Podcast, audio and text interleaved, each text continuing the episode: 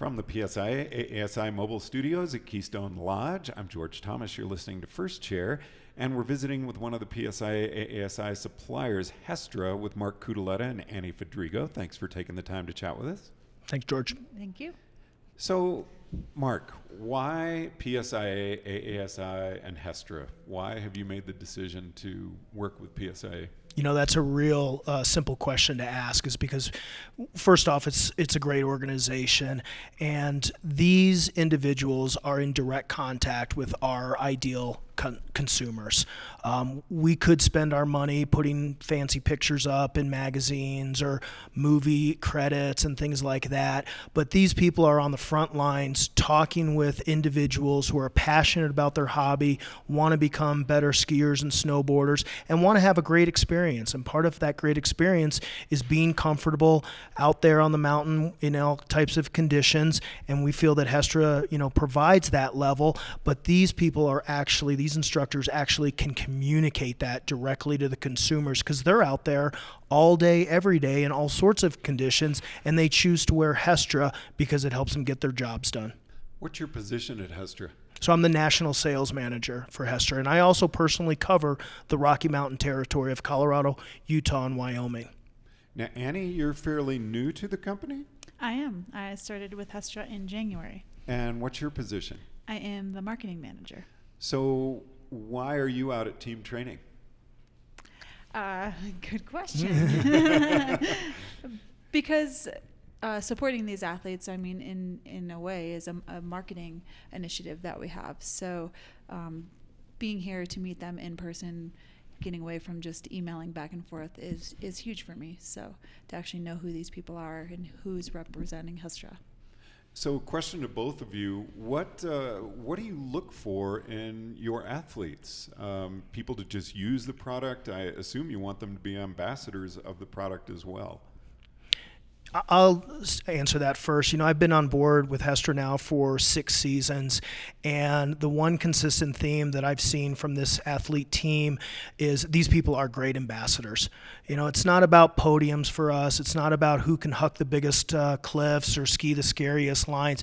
It's for people that are dedicated and good communicators, teachers, ambassadors, and just all around great people. You know, I mean, I would support anybody at any level if they really were passionate and really wanted to spread the excitement and joy and passion that they feel to others, and encourage people to get out there and ski. So every single year, I'm blown away with just how friendly these people are, how good communicators they are, and how much I personally keep in contact. Even though it's Annie's role and responsibility to manage the team per se, I have some great personal friends out of all of this, because these are our people, and they're really great individuals to just to grab a drink with or a meal with, or hopefully take some turns with when I'm out visiting their resorts.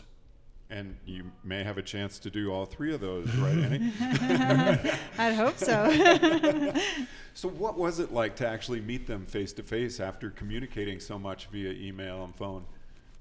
Great. I'm definitely, like Mark said, these are great people. It's a great group, and happy to have them on board. Now, tell us some about the materials, because I see a lot of leather Hestra gloves out there, which I love. Why does Hestra go ahead and stay with leather? Yeah, well, first off, we have to go back to its roots. Hestra is an 81-year-old company out of the town of Hestra, Sweden, where 81. It was 81. And it is still also owned by the same family, the Magnuson family. So we're on our 4th generation of one family ownership, which is very, very unique in our industry. But they started making gloves. Martin Magnuson started making gloves for the local lumberjacks in Scandinavia. And these were leather and wool gloves that had to be very durable, but also had to be very flexible and pliable, because these were gentlemen that were swinging axes and working with saws and working with their hands as their most important tool. So the Magnuson family has always, they scoured the world to find durable leathers, supple leathers that can endure different climates and temperatures and weather conditions, but also give the user, in this case the skier or snowboarder, the dexterity and tactility that they need to grip a ski pole or an ice axe or a climbing rope, or even a biathlon rifle. We sponsor the Swedish and Norwegian biathlon teams, where a tremendous amount of sensitivity and dexterity is required. So people look to Hestra for not only that warmth factor, but also the durability and the dexterity. And that's what we offer them with the leather products. So really, PSIA-AASI, I mean, I know that racers use your product, but you really don't hype that, as you said earlier. That's kind of unique, isn't it? Yeah, the race, as far as, I might not understand your question, as far as the race hype or as far as the PSIA relationship? Using the race hype really in your general marketing, you just don't see that. You know, the race industry, the U.S. ski team, not to knock them at all, it's a different animal. It's a lot about sponsorship and money, and we want people to use Hestra because they want to use Hestra. And these are our people. These people are out there doing a job and communicating.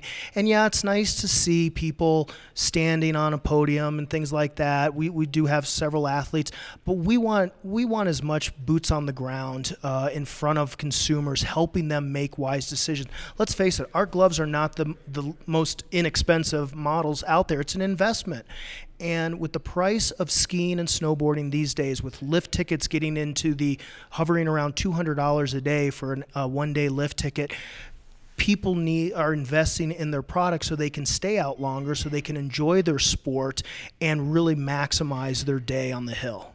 And that's why it's so important to work with PSIA, because these people are out there 24/7, all day long with these people. And these people come from places like Texas or New York or Florida to experience Colorado, or because that's where we're sitting right now. And they don't realize just truly how cold it is when you're at elevation and out there exposed to the elements. So if you have cold fingers, you're going to want to go inside pretty quickly. Not much fun. So one pair of Hestras could last a lifetime to most adults, and we want them to be out enjoying their sport and their hobby, as opposed to sitting inside because their hands are freezing cold. Annie, what kind of feedback are you looking from the team that's using your product? I don't know so much if we're looking for feedback from the team. I think social media. I mean, I guess it's more just helping to spread the brand, brand awareness to. So as we said at the beginning, ambassadors. Right, exactly. I mean, of course, there are times when they do have feedback, but for the most part, we're hoping that the product works and stands up. And so we don't necessarily get feedback on that end. Maybe it's more feedback of what a style that works for a particular activity, because we have over 500 styles. So I think that's kind of something that's interesting, is using a glove for maybe something else that you wouldn't have thought. So there are definitely multi-uses to different styles. So. I had no idea you had 500 different models. Yeah. Wow. Most people know us mostly for our ski product, but we make mountaineering, outdoor, lifestyle, cross country, so many different gloves for so many different uses. And the great thing about Hestra also, it's not a fashion company. We think about the end user and the conditions that they're going to be in, and then the glove organically grows from that. It's not that, purple's the hot color, so we're going to make 5 gloves that are purple this year, or red's the hot color next year. We're thinking about people that are backcountry skiing now, for instance, and they're going up in certain conditions and their body is raising temperature, and then they're skiing down, so they need completely different coverage and protection coming down. How can we make that best suit that activity and also not compromise on the weight that they're carrying, the price that they're paying? So we're trying to use different combinations of liners and materials to benefit the end user to the most that we can. And your website? HestraGloves.com. Thank you both for taking the time to join us here on First Chair. Really appreciate your time. Our pleasure. Thank you.